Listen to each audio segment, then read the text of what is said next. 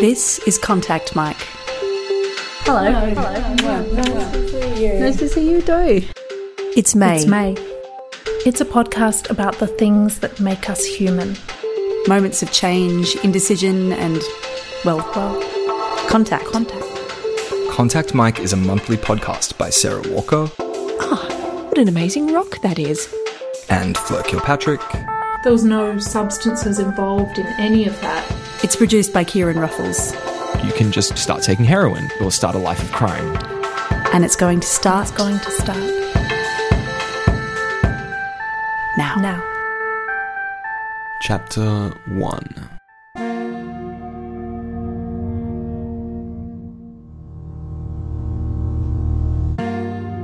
This month in your world, Nauru decriminalised suicide. This comes after at least two refugees were jailed and fined for attempting to kill themselves on the island in recent weeks. The amendments are part of Nauru's attempt to bring themselves up to modern international human rights standards. The Nauruan government announced to anyone listening that suicide is no longer an offence and is considered more a mental health issue rather than a criminal law issue. This month in your world, a tiny boy, through a series of experiments involving his dinner and gravity, discovered object permanence. This month in your world, a fisherman saw more dead fish than he ever hoped to see 40,000 tons of salmon, 8,000 tons of sardines, and thousands of clams washed up dead on Chilean beaches. The smell was incredible. The sight was devastating. The fisherman was quiet. This month in your world, as infection raged within her body, a woman's morphine dose was increased. Every part of her slowed and then stopped.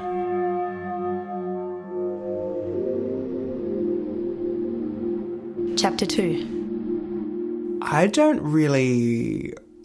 It's hard because of the. Uh, oh, what do you call it? Brain. This is why you don't get hit by a car because your brain has like farts. Brain damage? Brain damage. Yeah. Yeah. This is Chris. He is a writer. Yeah. So, like, always been writing, not necessarily always been good. In 2007, Chris was working in a Telstra call centre. and it was the worst thing ever. He started writing plays to cope with the boredom, and the medium just kind of worked.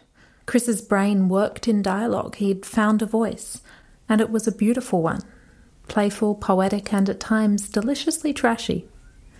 In 2014, he went to NIDA to study writing for performance. In August of that year, the school flew them to Edinburgh and the Fringe, and a few of them travelled on.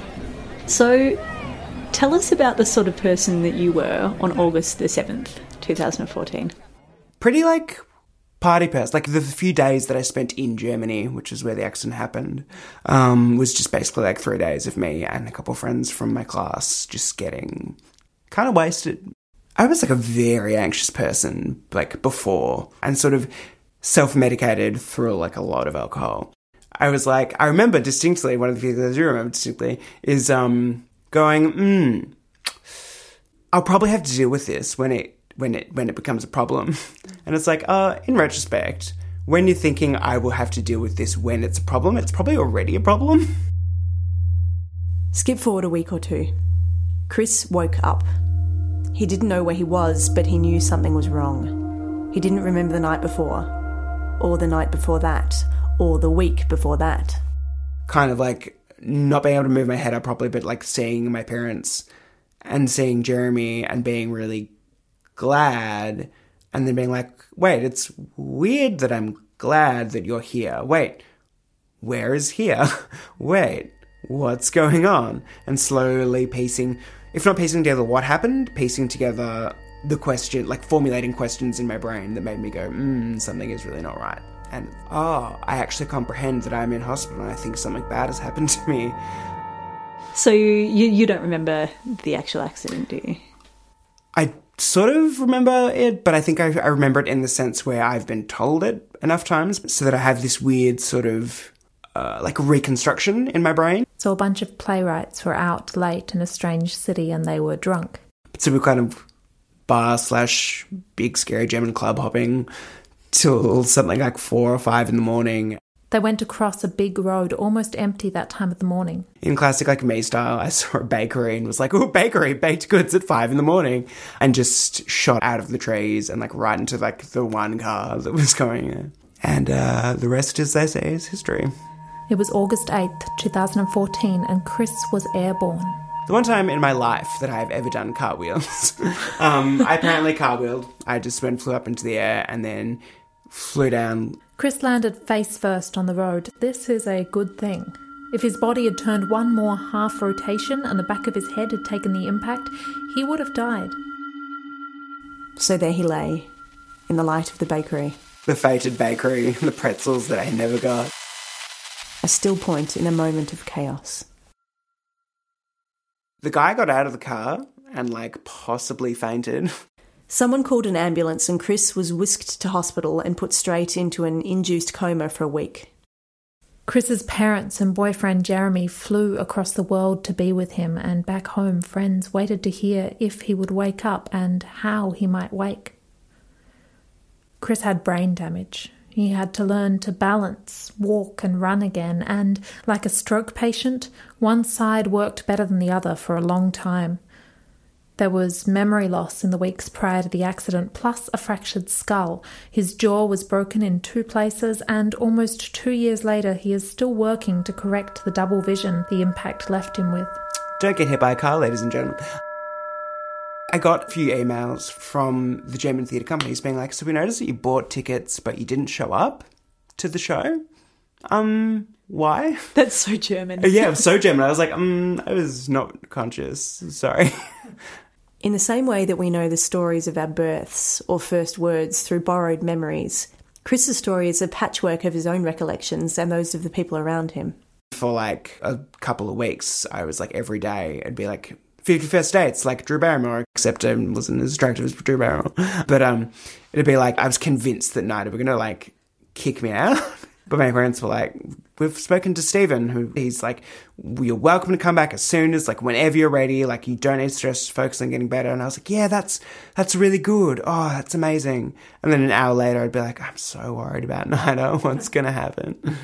Or I decided one day that it was going to be Jeremy's birthday in a few days. I was like, I'm in hospital. What am I going to do? I can't bake a cake. There's no ovens here. And like was just like rambling for like half an hour about my plans and like what we were going to do to my mum. She was totally supporting this imaginary birthday party that I was going to throw. She was like, What will the music be? You've got your iPhone, that still works. And then like Jeremy came in into the room and it was just like, Shh. I Just like, It's your birthday. He was like, It's not my birthday. That's in January. Jeremy was there with Chris throughout this ordeal. He spoke German and acted as translator for the family in a hospital where even the nurses who knew English refused to speak it. But something felt wrong between Chris and Jeremy, and Chris couldn't understand it. So that was the weirdest thing of being like, oh, I'm here. Oh, you're here. I know who you are.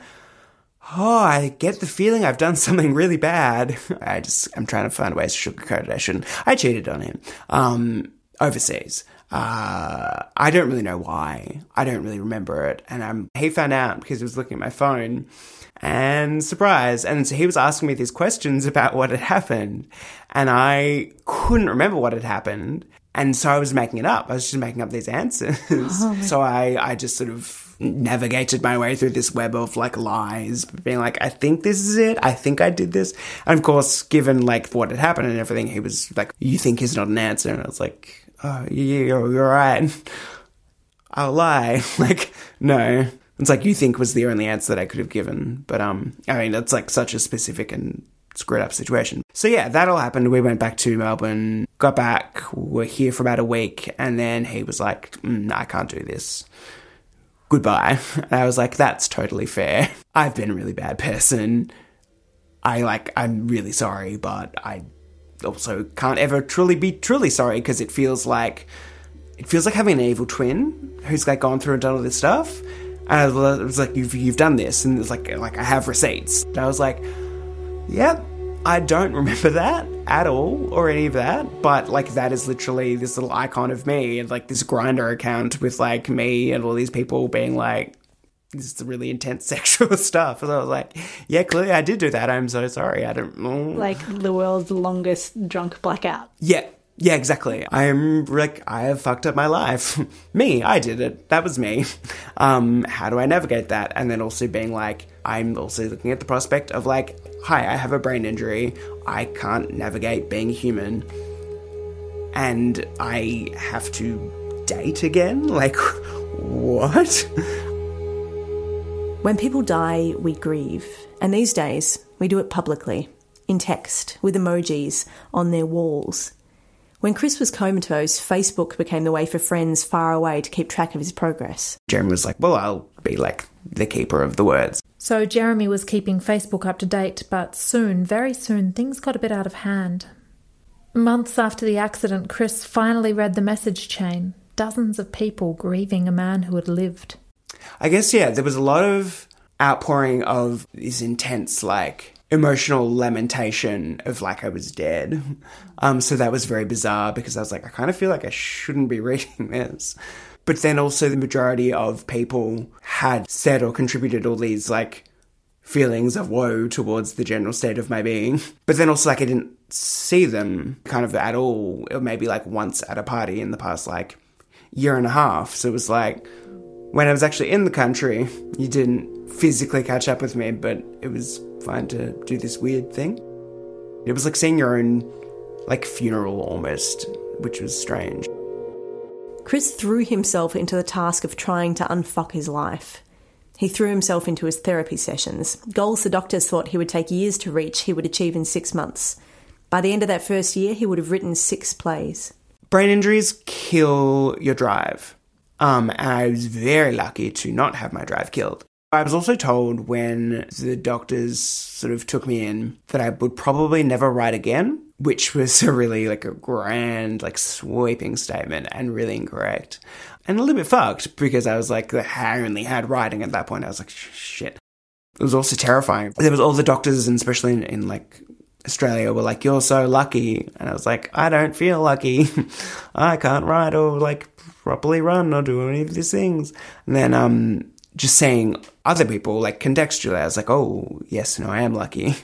People are in wheelchairs uh, or, you know, drooling. I actually got out way easier than I could have. As part of my being like, oh my God, how do I unfuck my life? It sort of just became this thing of I will just write a lot. Chris wrote and wrote and wrote. Within a week, he had written a new play. And when that week and the play had ended, Jeremy took him back. They're still together today. That play is called Intoxication. It was literally about two things brain damage and booze. What do you think it was about alcohol? Why was why was that your your self medication yeah. of choice? Well, partly it's because I'm adopted, so my birth mother is like a raging alcoholic.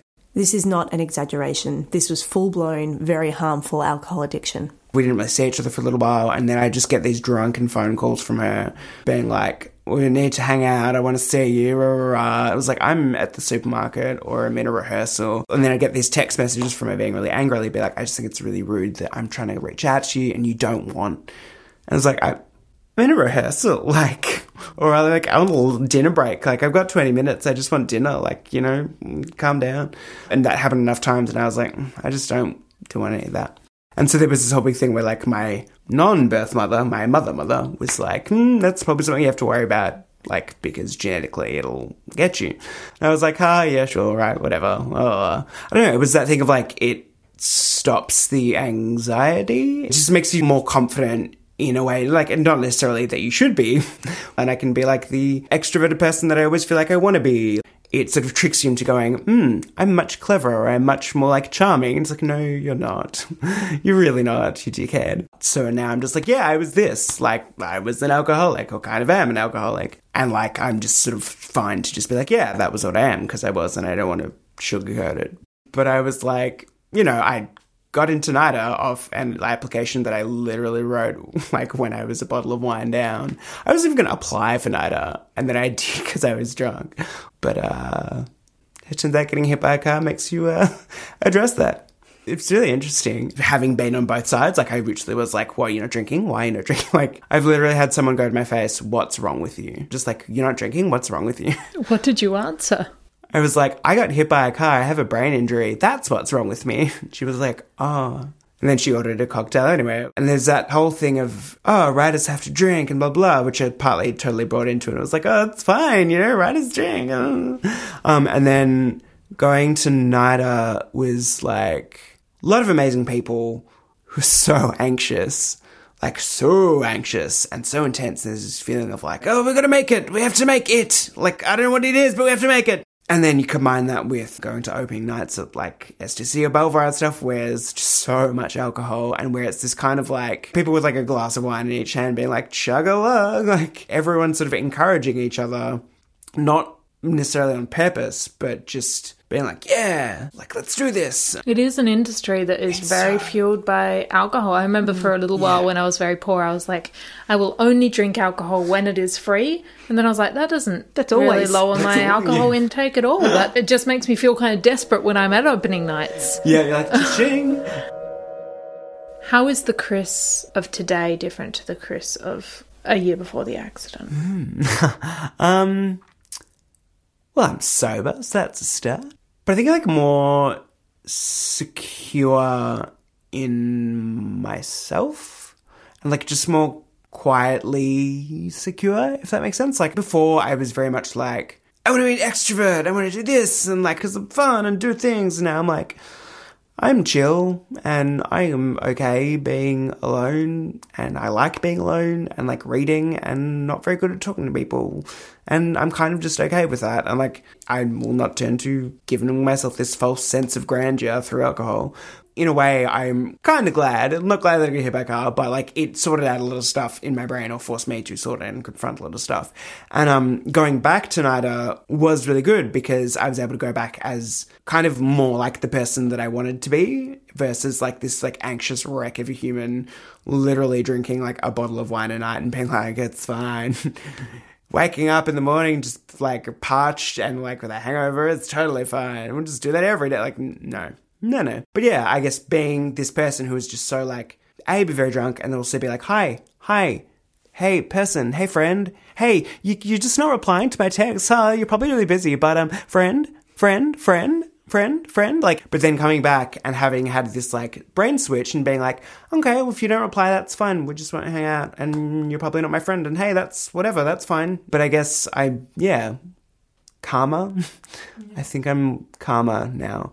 And also more anxious, so like that doesn't really make sense. But um yeah, calmer in one sense. And then there's something freeing about being okay about it enough to be like, fuck yeah, I'm actually a really anxious person. As opposed to what it was before was like, I'm not anxious.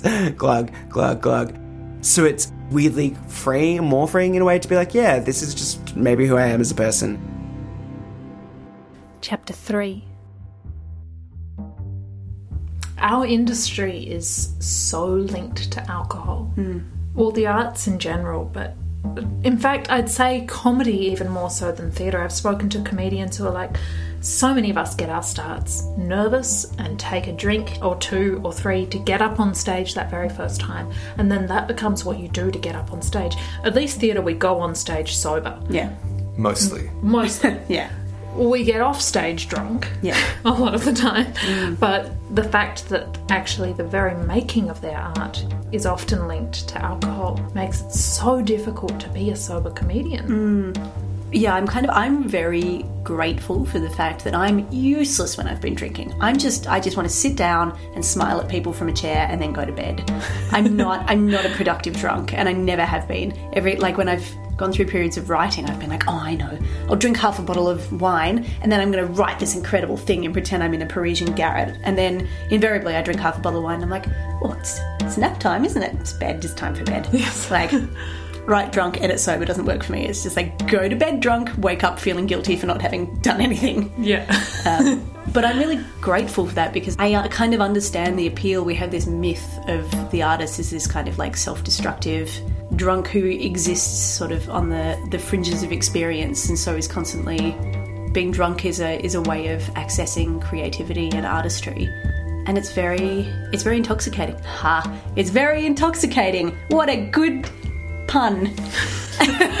It's yeah, but that's such an old myth, and it is hmm. so intrinsically linked into the arts, and it's still damaging for us today. It means that you can step back and be like, "I'm doing fine. Hmm. I'm doing fine," when you're actually turning your career into a very unsustainable thing. there's something around this concept that like art exists out in this extreme etheric sort of zone and that only by the deformation of our senses can we access it hmm. and it's like it's a really sort of 18th 19th century romantic ideal where people were getting fucked up on absinthe and writing you know some of the best romantic poetry ever. Mm. To feel that you can only access your creativity in that way is to kind of believe something really negative about yourself, to mm. believe that you don't really have any talent, mm. or that, you know, fate has decided to hide your talent from you behind a wall of sobriety. Yeah, I think we kind of expect artists to be incandescent, and the idea of having a, a long, kind of slow burning, productive career isn't attractive. It's not sexy. Yeah, Yeah, I mean, it's not the it's not the image that we associate with that high romantic ideal of the artist. I was talking to a friend yesterday who he's an animator and he created this um, pilot. And I said, Oh, so that was six minutes. How long did that take you? And he said, It took me three months of animating 15 hours a day. So he started at 9 a.m., he finished at midnight, and then he went to bed, and then he got up and did it again. And he was really depressed, and he wasn't exercising, and he wasn't looking after himself. but he was making art. Yeah, and he was like, Look, I didn't enjoy a thing that I should have enjoyed. But also, I could sort of feel this thing in him being like, Yeah, but like, I know I cared because I, I fucked myself to do it. And I was like, I've never worked that hard. Like, I've never, I've never done that. And I felt kind of guilty about how good I am at structuring my time and my, my leisure and sleep, usually. Like, I just, I'm at a point now where I'm like, no, I need to exercise four times a week, otherwise I feel like shit. Mm-hmm. I need to eat vegetables. I need to see people I care about. This is a weird thing to put in our podcast, perhaps, but you are also a bit of a mentor for me in that aspect because you make room in your life for joy in a way that few other artists that I know really do. You prioritize joy time, hmm. whilst I'm good at prioritizing sleep and exercise and time with my dogs.